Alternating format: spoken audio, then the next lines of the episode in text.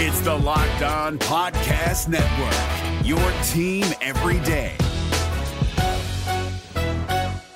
We're driven by the search for better, but when it comes to hiring, the best way to search for a candidate isn't to search at all. Don't search, match with Indeed. 93% of employers agree Indeed delivers the highest quality matches compared to other job sites, according to a recent Indeed survey. And listeners of this show will get a $75 sponsored job credit to get your jobs more visibility at Indeed.com slash podcast. Just go to Indeed.com slash podcast right now and support our show by saying you heard about Indeed on this podcast. Indeed.com slash podcast. Terms and conditions apply. Need to hire? You need Indeed. Jackson Gatlin here, host of the Monday edition Locked On NBA podcast. Every Monday, I cover the three biggest stories in the NBA with the local experts from Locked On. It's an awesome recap of the weekend of the NBA and a look at what's ahead. Mark your calendars on Monday to join me for Locked On NBA podcast, available on YouTube and wherever you get your podcasts.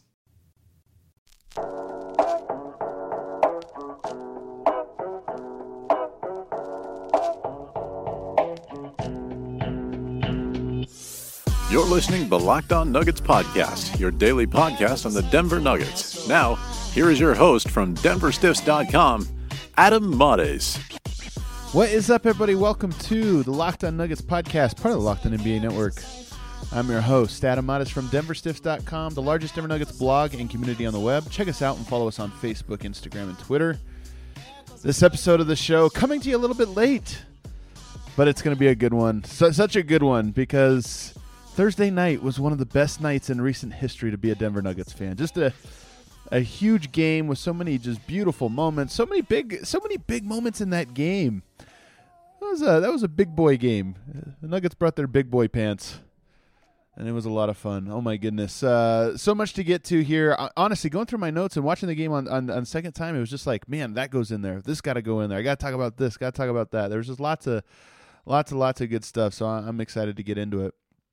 Before we do, I'm because I I had pre-recorded the episode with Matt Moore. Um, I didn't have a chance to give my shout out for the for the Locked On Nuggets fantasy draft on Wednesday, which I always want to do. So a little bit behind on this, but uh, I have to give shout outs because we had ten people, our biggest uh, draft Wednesday draft yet. And A Wheels 51's team just absolutely dominated. That was the night CJ McCollum went for 50.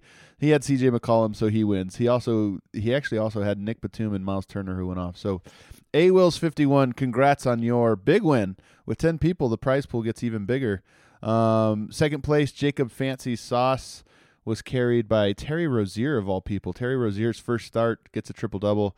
Also had LeBron. Always nice when you have LeBron James. Then third place, also winning in the money, Ben Vizares. So a lot of repeat uh, repeat guys that I see every week. So it's kind of fun. If you haven't uh, checked it out, download the Draft app. Follow me. Find me. I'm username Lo Nugs. N U G G S. You follow me, and then you'll get an alert on your phone every time I throw down the gauntlet, which will be every Wednesday. And that's always a lot of fun. Also, really quick note um, thanks to everybody who donated to our charity fund. We're we're still going. We're going to be running this all the way until March 1st. Um, raising money for Hope Kids, a nonprofit organization that works with kid, kids who have been diagnosed with cancer and other life-threatening illnesses. We've created an event. The Denver Nuggets have helped us. We've created a Denver Stiffs event whereby you can go and donate a $10 ticket uh, that will go towards a kid or a family member of the kid to attend the Nuggets game on March 11th. And we're trying to fill up that arena because the best part is not just about sending kids who are going through chemotherapy. I mean, we're talking about young kids going through chemotherapy and and, and, surgeries and all these all these really difficult things. Not only are we trying to send them to have a good night and watch the Nuggets, but they're going to be able to watch the Nuggets in the company of other kids going through the same thing. So they'll get to meet new friends, cheer on the Nuggets together, and hopefully create some lasting friendships and, and be able to encourage each other as as they're going through these rare um, rare illnesses and and, and uh, medical issues. So help us out. You can either buy a pair of socks. There's a link on DenverStiffs.com where you can buy these really cool Rainbow Skyline socks, and proceeds go to donating a ticket. So every pair of socks you buy sends one new one kid to to the game. And I'm blown away. We set a soft goal. I thought, I don't know how many people are going to do this. We sell our t shirts, you know, we'll get a couple, you know, 100, 200, something like that. So I was like, I don't know. Let's set a goal of 200 kids. Well, we're already at like 300 in just one week. So, uh, so just amazing. Hope Kids, I've been in communication with them. They're just absolutely blown away. Uh, I'm so excited for this event, and I'm really, really proud of the listeners of the show and the readers of Denver Stiffs for for how much you guys have contributed. Thank you so much, and uh, continue to spread the word. All right, let's get into it. TNT Nuggets.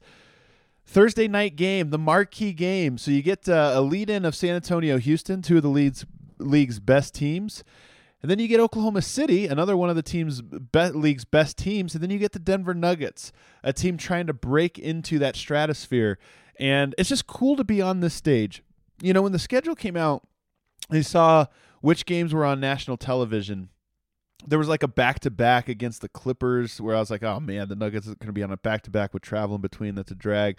The Thunder, and, and, I'm thinking back to Russell Westbrook knocking them out of the playoffs and thinking, oh god, man, I don't want the Nuggets to look bad on national television. I think they have the Spurs one game on national TV. So, so you look at these and you kind of wonder, like, man, you want, you're you're thankful that the Nuggets get to be on national television, but then you're worried you know that the, the team won't look great and maybe they won't get games uh, you know next year or for years to come don't think they have to worry about that. The Nuggets just have over the last couple games just been so incredibly entertaining to watch. Just a fun style of basketball, getting back to last year's roots, uh, and then on top of that, just so competitive and so. Uh, the, the Nuggets have everything right now. I mean, are, how many teams in the NBA are more fun to watch than the Denver Nuggets have been over the last, you know, week and a half, two weeks or so? I mean, they just are offensively starting to find that rhythm again and it's not a rhythm of like a guy's hot or doing that. It's just the the ball is just the ball was popping right from the start in this game, and when that's happening, the Nuggets are so fun. The crowd I thought was great, kind of like the Boston game. It was it was a 70-30 crowd i would say nuggets favor so unlike the boston one which was maybe 70-30 in boston's favor this one was like there was a lot of oklahoma city fans there but i think there were more denver nuggets fans and and there was a lot of people i think cheering both ways this game this game got to a point in the fourth quarter where you were just were you you like you had to have a seatbelt in your chair because it was just so crazy and and you were just so excited about um, every single shot, every single time down court. It felt like somebody was doing something clutch or or crazy, and it was it, it was just great. It, it was so much fun to watch, and it was a great game to be at. I mean these these national television games. You know, I I, I think going to Nuggets games is fun just because the atmosphere is great, and and, there's you know everything is so fun about being there, especially for good games. But the national television games seem to take it up another level. The NBA playoffs are right around the corner, and Locked On NBA is here daily to keep you caught up with all the late season drama. Every Monday, Jackson Gatlin rounds up the three biggest stories around the league, helping to break down the NBA playoffs. Mark your calendars to listen to Locked On NBA every Monday to be up to date. Locked On NBA, available on YouTube and wherever you get podcasts. Part of the Locked On Podcast Network, your team every day.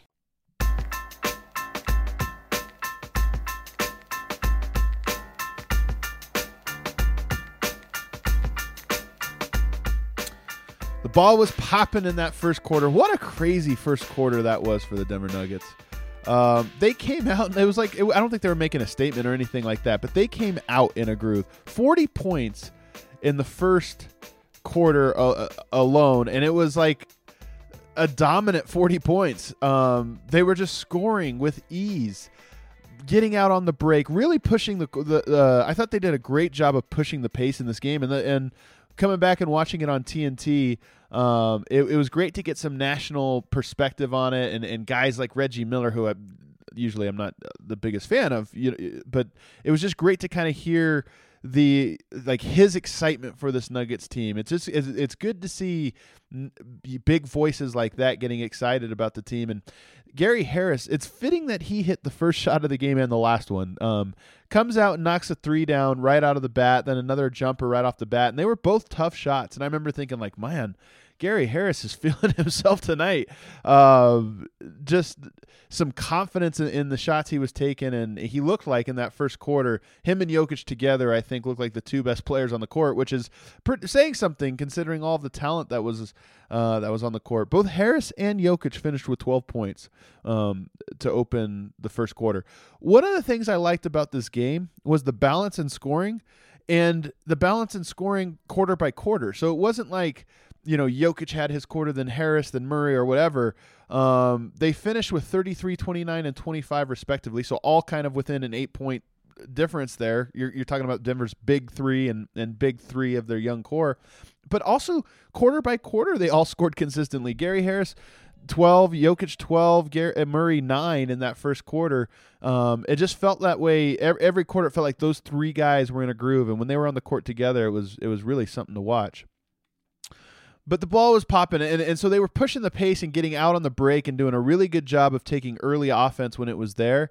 And they did an even better job of not forcing shots where they weren't there and then working the half court. So it was this nice like one two punch where oklahoma city was on their heels because they wanted to get back and when they didn't they were getting beat for for open buckets.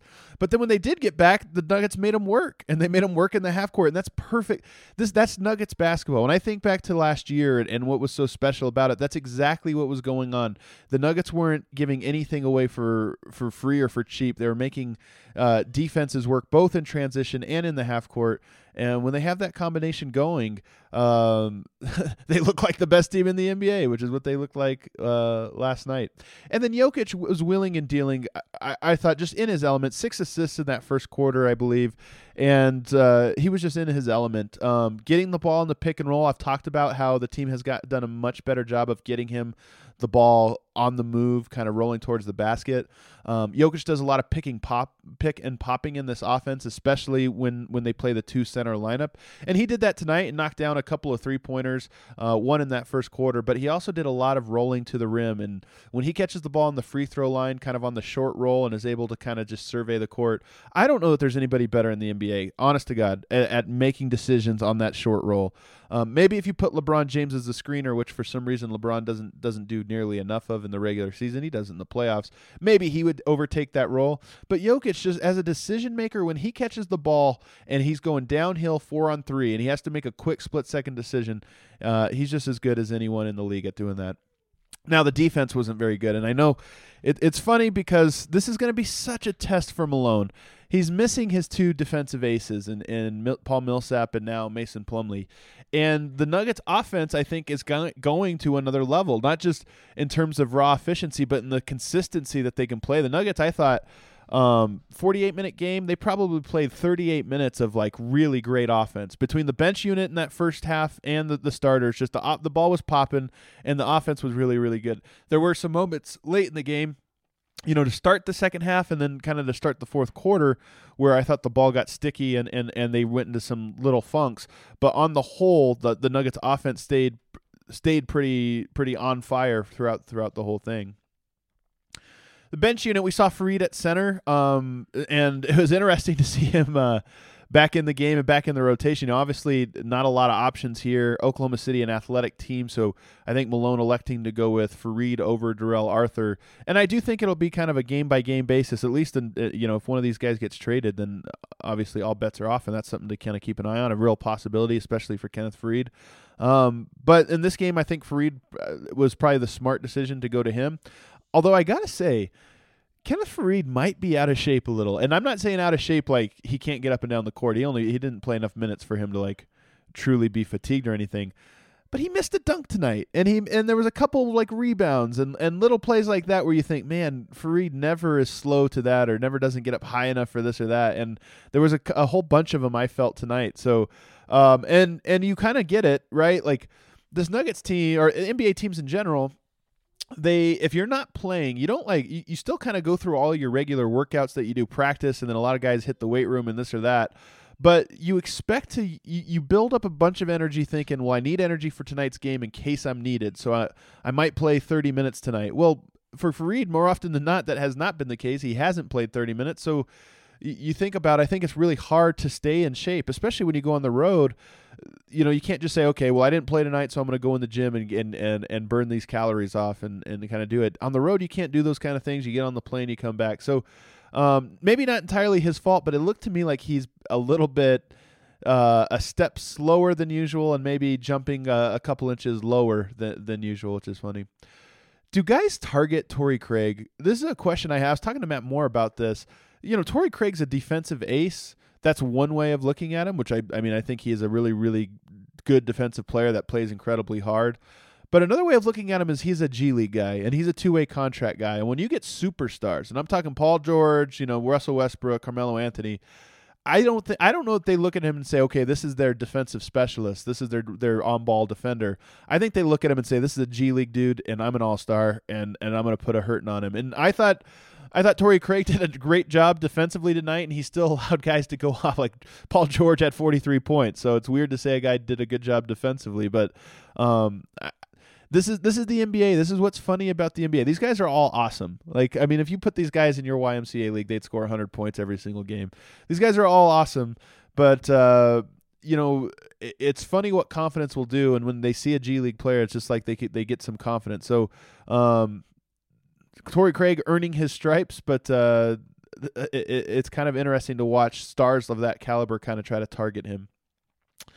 There were some really good Mudiay minutes in that first half, the first stint that he went in, and and just like the the the previous game, when he's making his shots at the rim, it, it takes the Nuggets offense with that bench unit to another level because so many so often he misses those shots at the rim, and those are like they're free points, right? This is such a big swing between making a shot at the rim and getting your two points, and then the team taking the ball of the net and defense getting set, to missing a shot at the rim and Mudiay's the last guy back, and the transition is almost always a bucket the other way. It's such a huge swing. Well, tonight in that first stint, he was making his shots at the rim, um, getting to the cup and and finishing it. So um, it was good there. He had seven points, three assists, three rebounds. Um, and in that first stint, the the thing I liked the most is there was probably four or five times where I watched Mudiay kind of get to. When I say his spots, I mean the spots he likes to take shots from. Not always like the spots I think he's best from, but you know, sort of that eight foot range, snakes the screen, gets inside. There were some moments where he got there and didn't take the shot, and it was because it's not a good shot, and the Nuggets offense was flowing so well. And rather than force something, he would just keep the ball moving or keep the offensive possession alive. So I, I, don't know if that's a sign of growth or just kind of a short, you know, two or three game anomaly. But Mudiay has really been done a good job of just just increase improving his shot selection, and when he does that, um, the Nuggets go go to a whole other level. The NBA playoffs are right around the corner, and Locked On NBA is here daily to keep you caught up with all the late season drama. Every Monday, Jackson Gatlin rounds up the three biggest stories around the league, helping to break down the NBA playoffs. Mark your calendars to listen to Locked On NBA every Monday to be up to date. Locked On NBA, available on YouTube and wherever you get podcasts. Part of the Locked On Podcast Network, your team every day.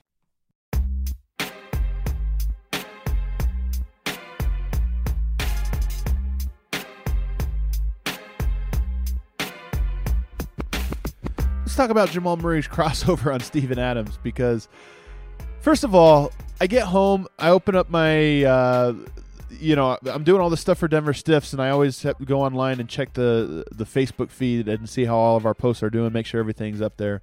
And I'm really happy to say that there was like six that that highlight had filled up my timeline from friends sharing it that that had shared it from you know different accounts, Bleacher Report or whatever. But also Bleacher Report had it, TNT had it, NBA TV had it. Um, I think a, a, couple other. There was like five or six in a row as I'm scrolling my timeline. I'm like, this is awesome. the Denver Nuggets are on my timeline for everybody sharing this awesome thing, and that's the power of like a viral moment like that. Uh, but it's also a testament to be, getting to be on national television and and and having such a, a fun game.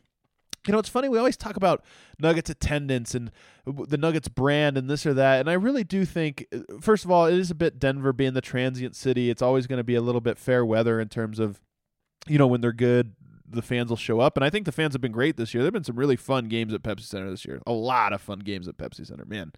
Um, but but I think the other part of this is, you know, you need that big platform. Not everybody has altitude. In fact, I think uh, with the way cable is going and and and kind of the new generation, most people are cable cutters. So not a lot of people get to watch the Nuggets, even locally. I think get to watch the Nuggets um, on this kind of stage. So getting to be on that national stage is such a big thing for the Nuggets profile. And you know, after tonight's game, you, and and if the Nuggets can kind of get back to what they were doing, I think the Nuggets are highly thought of by NBA junkies as one of the most fun teams to watch in the NBA, if not the most fun team to watch in the NBA.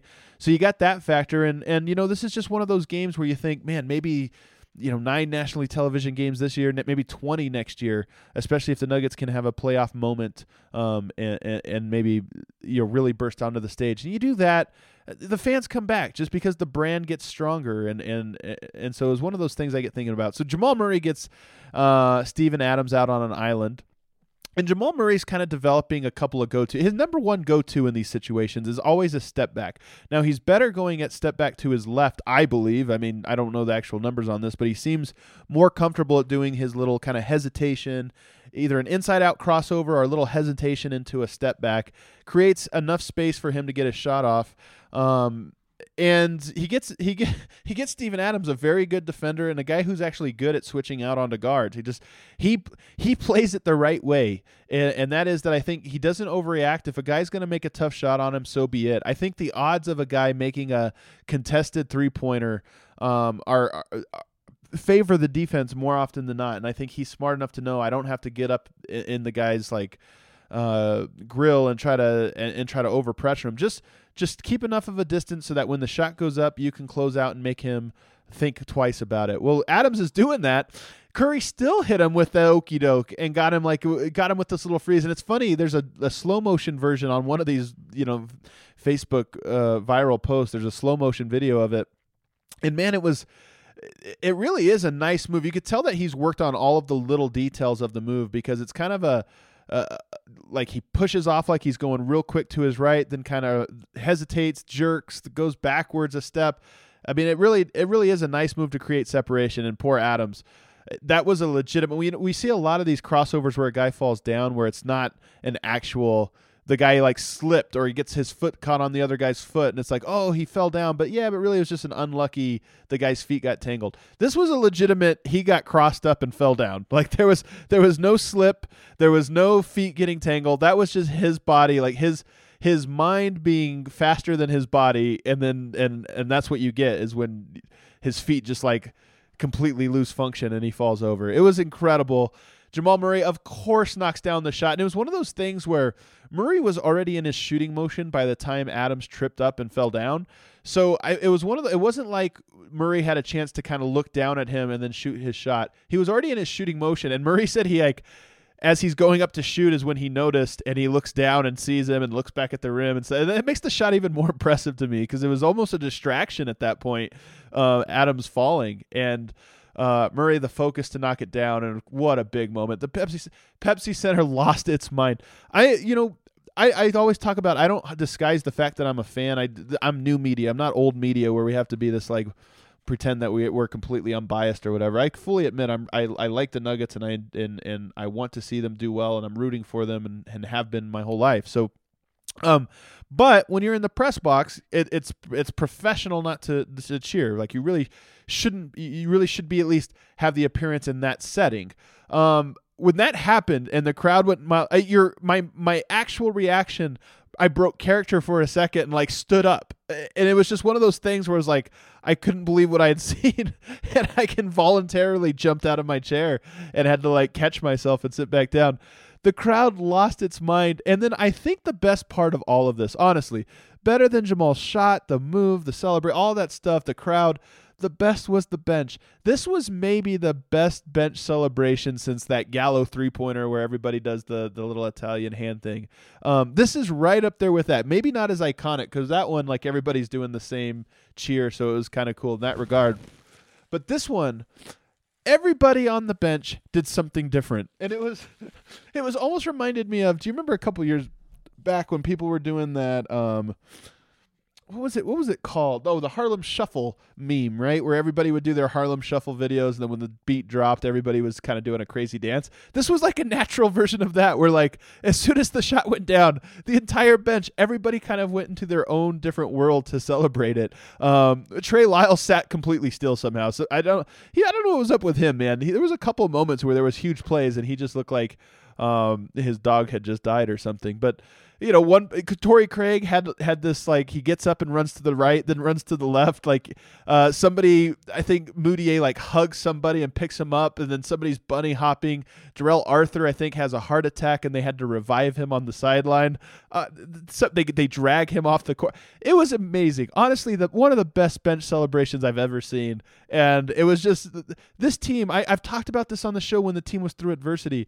I think this team is incredibly close. There, it helps that they're so young, I think, and they're all kind of going through not just not just this early part of the NBA their NBA careers, but also these like formative years to their lives. I mean, a lot of these guys are like college age. You think about the bonds you make at, at that time. You know, if you're in college, all the friends you make in college, or you know, even just even at that time of your life. So. I think there's just this great, great bond between this team, and and that that bench moment was was one I I won't soon forget. Monday, February 19th, President's Day, we will be hosting a handicap boot camp at the Celtic on Market at 14th and Market. The Bank of Denver and I, Gil Whiteley, are hosting a day at the races to benefit the Marine Corps Scholarship Foundation. Teams of four will compete against each other, and teams of celebrities led by guest of honor Dan Issel for real cash betting live horse racing at Santa Anita. Prizes, auction items, cash money, screaming, yelling, bursting out in laughter, cheering for your horses on TV will be the order of the day. To raise money for the Marine Corps Scholarship Foundation, we educate the children of fallen and former Marines to honor them. Contact me, Gil Whiteley, at gilfest at msn.com for information. That's gilfest at msn.com. Monday, February 19th, a handicap boot camp at the Celtic on Market at 14th and Market. A day at the races. The Bank of Denver and John Elway dealerships are official sponsors.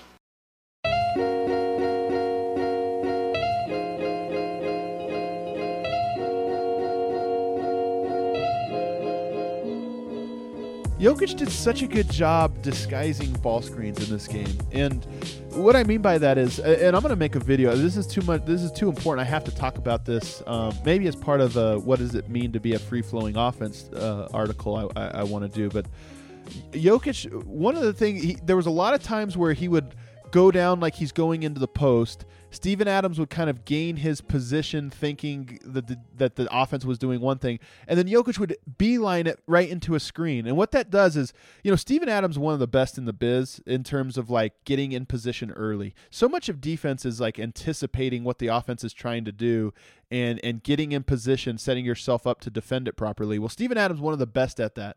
But Jokic almost used that against him, used that to his advantage because it'd be like, oh, we're setting a screen. Nope, I'm going to the post. And of course, Adam is like getting to the screen de- defense early, and then he's late to the post defense. Or, um, you know, he knows a team s- switches when you run a certain action, so he'd fake like he's running that so that they'd switch, but then turn it right into something else. So then they're like caught between, oh crap, were we supposed to switch or were we not? Jokic did such a good job in this game, such a good job. Maybe the best I've ever seen of him doing this where he disguises those screens so much and it created a lot of points. Like outside of uh, of just his points or his assists there were a lot of moments where he gets like screen assists and the reason the screen worked was because he had tricked Steven Adams uh, into getting into the wrong defensive position. And this is why you know the, team has talked about playing more free flowing and and it's funny because Malone has said, you know, call fewer plays and allow the offense to kind of just flow more naturally. Well, one of the things that happens when you do this is you just play through Nikola Jokic more. And I mean, it just inherently, for part of it is because you know, Jokic likes to play up top, and he just decides he. It's almost like he dictates what the offense is going to do when you play this way. But also, it just be you allow you unlock his brain when you tell when you tell a guy like Jokic to run a, a play, he's going to see the three options that that play has, or some maybe it's a really good play, the five options that that that play has. But if you run a free flowing offense, you unlock a million options on it. And I'm not exaggerating. I mean, if you really break it down, all of the different like events that can happen in a game, there's millions of options, millions. Um, and you unlock his ability to kind of read and react to that. And and I thought this was a perfect example of that, where it wasn't like he came down and said, "Okay, I'm going to set a side screen for Murray." It was like I'm going to come down and I'm going to see which way Adams jumps. If he jumps this way, I'm going to go that way. If the on-ball defender goes this way, I'm going to go that. And just constantly making those calculations and it's like a um, a game of paper rock scissors that Jokic always has an advantage of somehow. You know, that's really what it's like and and that's why you play through him is just his decision making not just on the passing and, and things like that but on his decision making on which direction each offensive possession can go and um, and it just allowed i thought for incredible offensive flow and, and and this was a great example of that the one guy I alluded to this earlier. The one guy that was off in this game was Trey Lyles, and he went one for seven. Um, he did have four rebounds, two assists, but just three points. And I think it was a fourth quarter bucket too. Actually, My, I believe so. But uh, he was just off in this game, and and and so was his. It, was weird to watch. I don't I don't know. Guys go in funks, and I know this or that, but he was the one guy that I don't think was feeling feeding off of the energy of the crowd and feeding off of the moment. So um, maybe something to keep an eye on. I, I don't really know. Uh, hard hard to kind of say, but he was not too effective in just 15 minutes or less than 15 minutes. The first minute 30 of the third quarter, the Nuggets started to look a little bit complacent. They they the ball got sticky. It's funny when you have a half where you throw up how many points was it at at the at half? 40 30 72 points on one of the league's best defenses. Um, you throw up 72 first half points. You throw up 19 assists. All of that and it blows my mind that a team can come out and isolate for the first like four possessions. And that's kind of what denver did. They just got away from what got them playing so well. And it's one of those things where it's a weird balance between when the team's moving the ball like that. Gary Harris is on fire, Jamal Murray's on fire, Jokic is on fire, and then guys, I think they feel like, oh, I'm on fire. I, I can heat check when it's like actually the offense is on fire. Everybody's on fire, and you don't you know just stick to what you're doing. And I thought the team did a great job of that last year. Maybe because they're they're they're kind of newly getting back into this free flowing style maybe they're they're prone to a few hiccups. But I thought, thought the first like two minutes of that third quarter were very touch and go because Denver got away from what they were doing on the offensive end, and their defense still sucked. So, um, so that so that's what happened there. Malone calls a timeout. A good timeout was an early one, but it was a good one. And from that moment on, I thought the Nuggets snapped out of it. It was almost like he had to slap him in the face and say what I just said. And hey, what are you guys doing? It's you know, keep moving the ball like you were.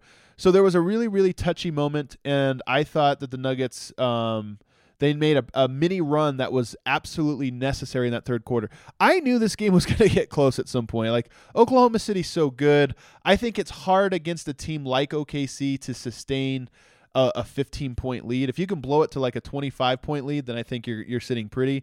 But when it's a 15 point lead, it's at the half. It's just hard to to not have a little bit of a regression in that third quarter. So you, I knew it was coming um, at some point, and I thought this game was going to go down to the wire and get close, kind of like it did. But um, the Nuggets, I thought that third quarter run out of the timeout after after initially giving up kind of a run to the Thunder, that was such an important run because it it held off the Oklahoma City rally. If the if their rally happens in the third quarter and they catch up going into the fourth, or they're only down like three or four going into the fourth, the Nuggets lose. I mean, that's just how I, that's just what happens. Well, instead, they they staved off that run, and Oklahoma City had to make another one in the fourth quarter, and that's the difference in the game right there. One of the huge, huge differences. Now, Malone did leave Nikola Jokic in for either the entirety of the third quarter or almost the entirety, and I'm sitting there watching it. And I think his minute total was up to 29 at the end of the third, 29 minutes.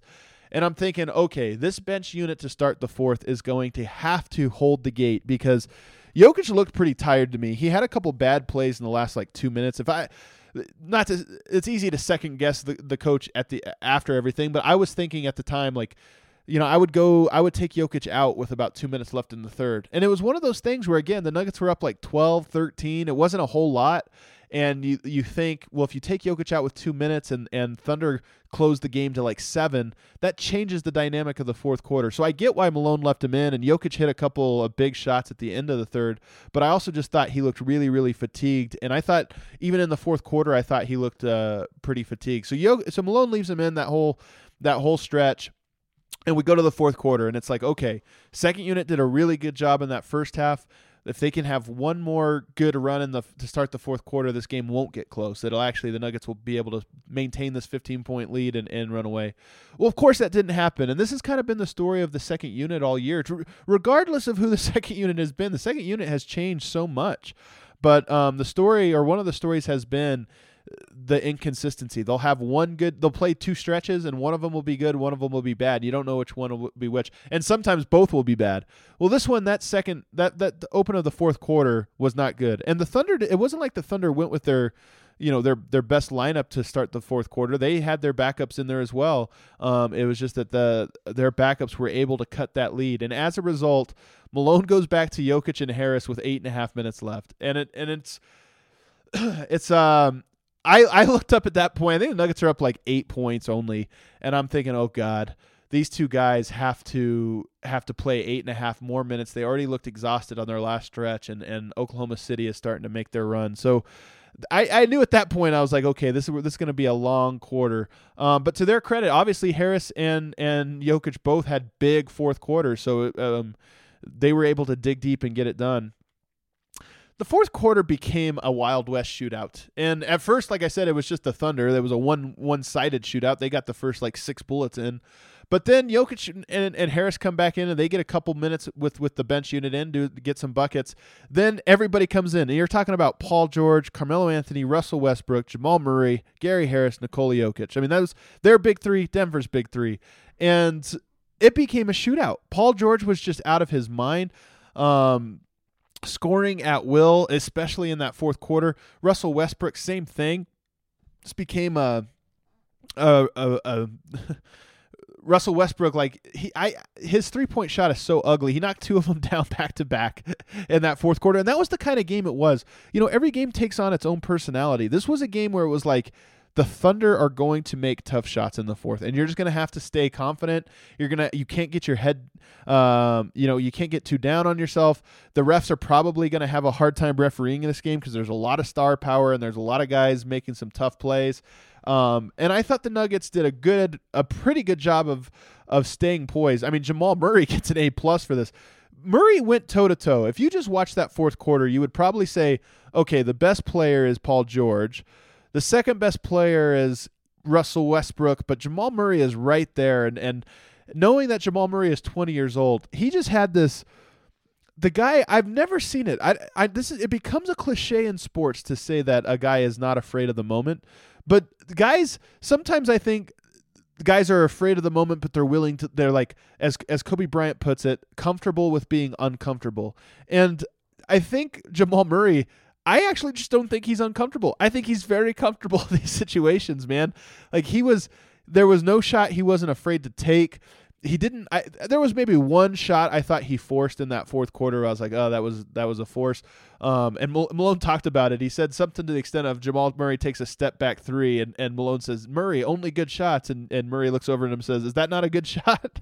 um, so maybe he forced one, maybe two, but but for the most part I thought he just he played within the offense and also like hunted for good shots, but shot everything with confidence. This is the way I would put it. Then there's a difference between shooting tough but good shots with confidence and shooting bad shots uh, with confidence. He did he did the former, I think, and and it was crazy. Ten points in the fourth quarter and some just huge, huge, huge uh, buckets. You know, he did the Sam Cassell dance, the big balls dance, where which you get a fine for. It'll be interesting to see if he receives a fine for it.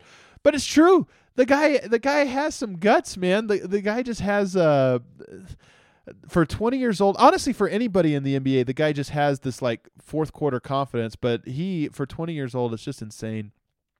Jokic had some big time shots uh, some really, really timely and important ones. One was a drop off. He's so good at these shots, but they're tough for everyone else. So I don't know if this was actually a, t- a tough shot. A little drop off where he's in the short corner and he shoots like a three footer, but it's not a dunk for him. It's just a uh, a little float floater shot. He hit the, he knocked that one down. He had a jumper that the team desperately needed. It was in a dicey moment, um, and knocked that down. And then he knocked down the big free throws, um, which basically would have been the game winner if had it not been for Paul George and of course for later for Gary Harris. So um, some big moments from him. Gary Harris just three points, but boy were they a big one. So let's go down. Let's go. Let's go back here. Jokic knocks down two clutch free throws. Um, oh, I, I do have one other note here. I thought Jokic and Malone referenced this in the game after after the game, and you could tell. I've talked about this on the last show. You could tell how important this is for Malone, but also like what a point of emphasis it is. Jokic's attitude and and body language, and you know how much he talks and complains to the ref. It's so important. Um, he has to get. He he's working on getting so much better at it, and and I really do think on nights like tonight, part of it was he had a great game. I mean, 29, 13 and 14. What an ins- what a ridiculous stat line.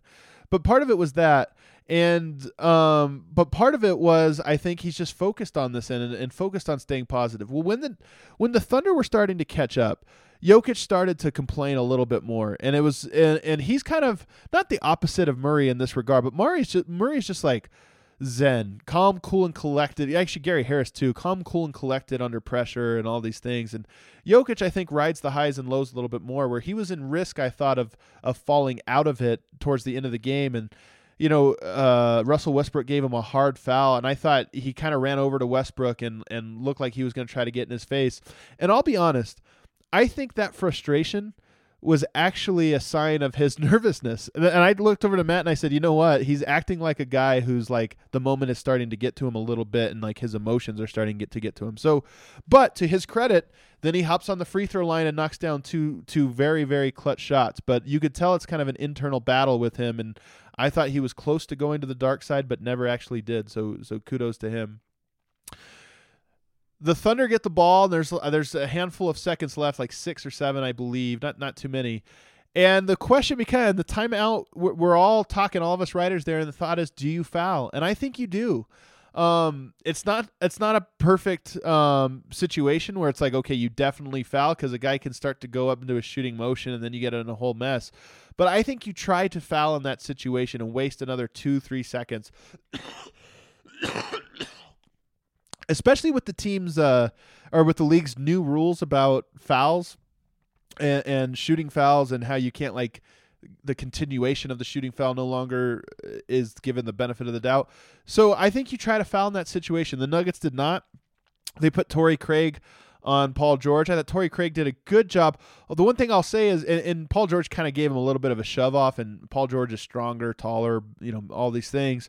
But um, Torrey Craig kind of got ran off the three point line, and the Nuggets are up three. There wasn't enough time for them to get two two shots in.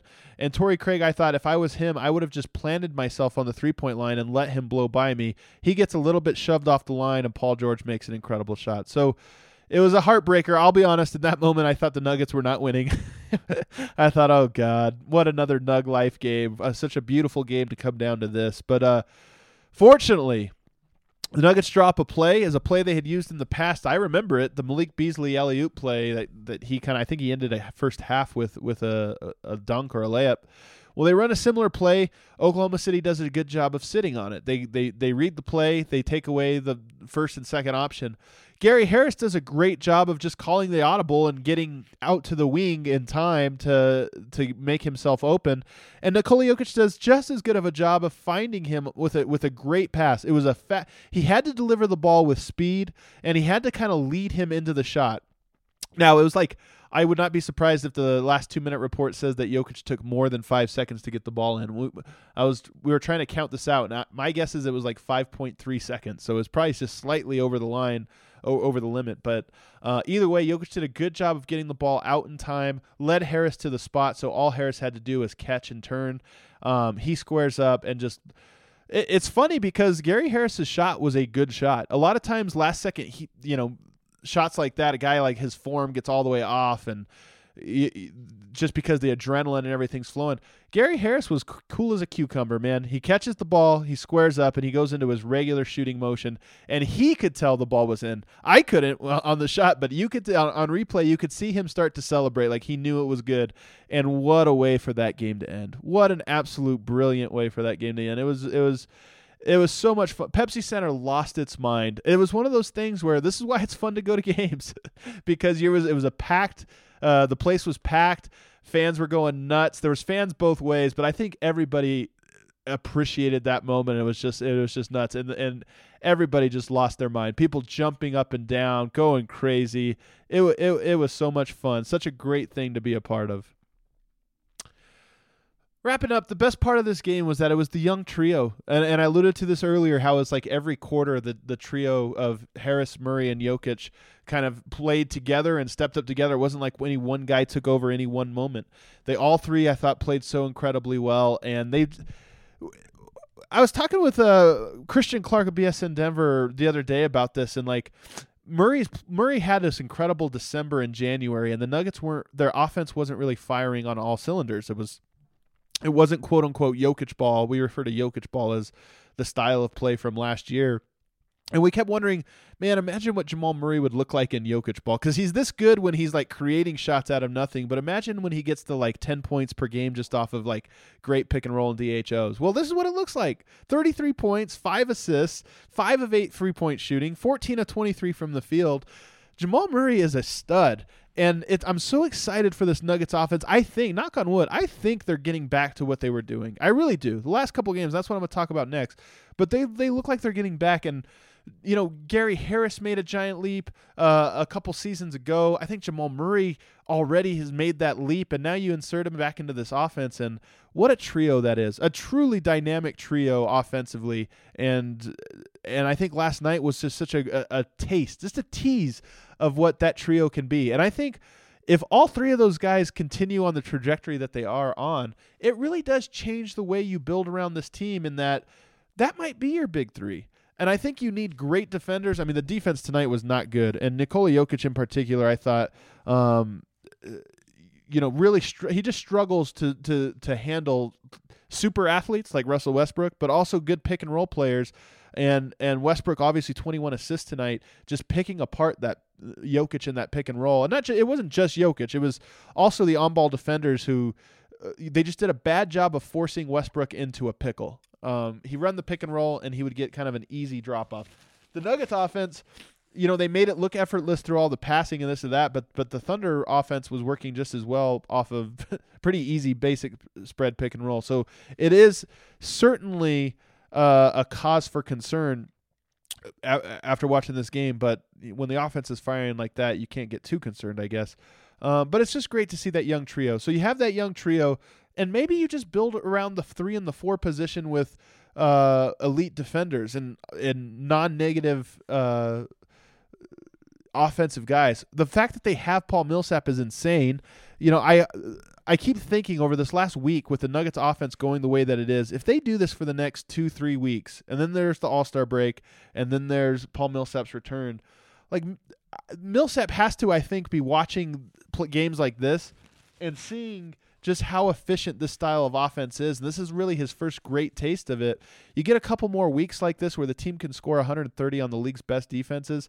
And you know, then you plug him in. He alone will make the Nuggets defense better. How much better, I don't know, because right because right now it looks like last year's worst defense in the league or one of the worst in the league.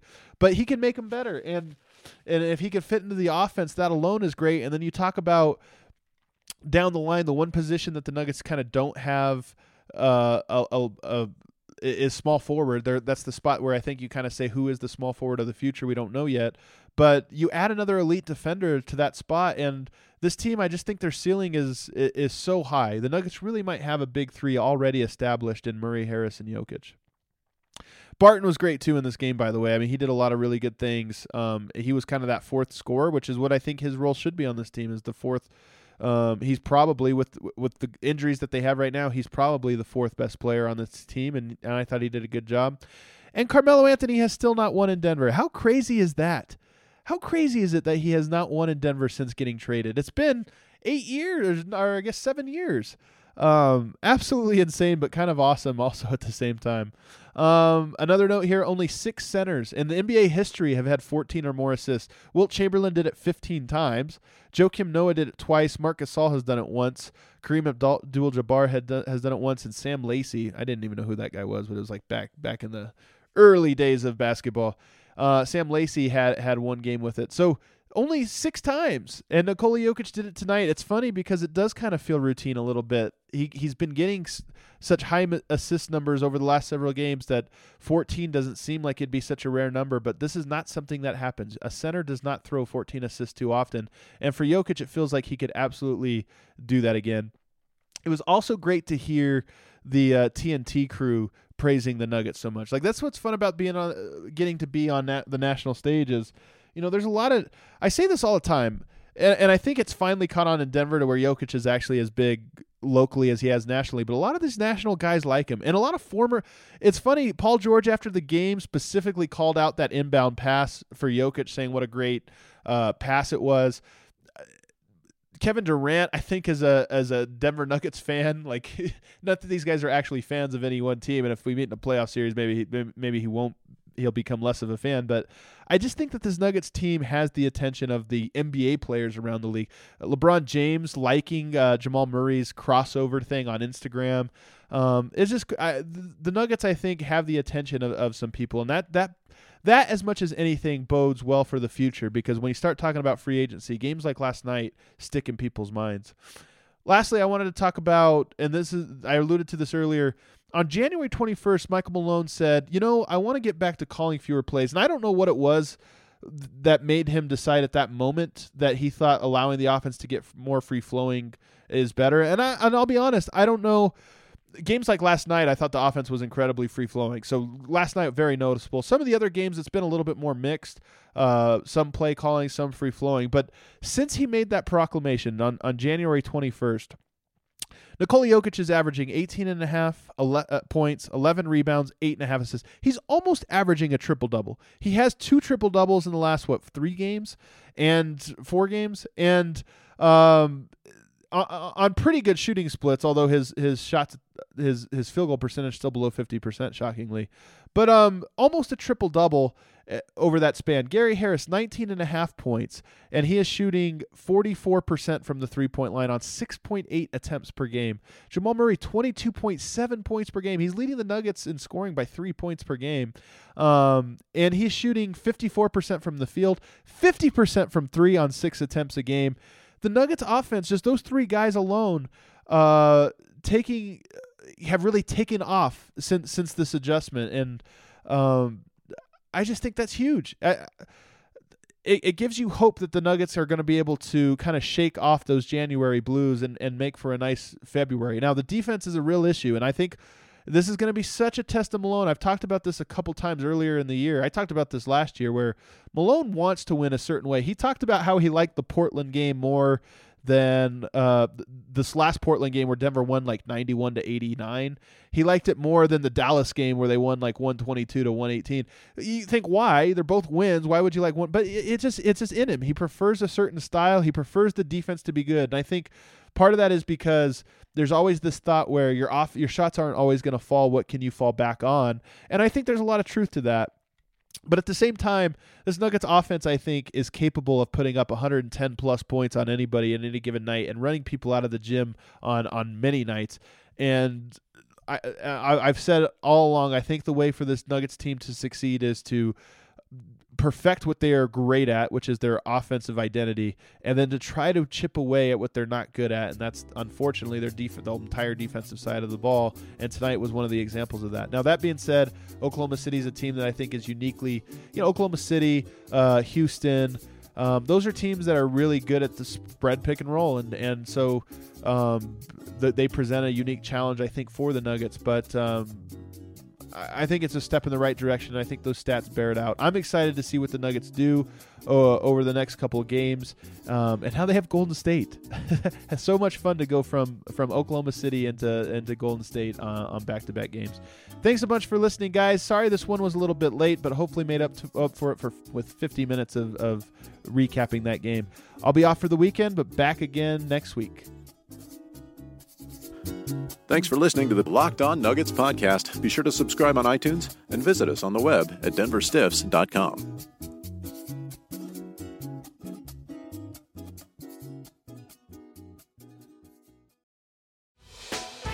Hey, Prime members, you can listen to this Locked On podcast ad free on Amazon Music. Download the Amazon Music app today.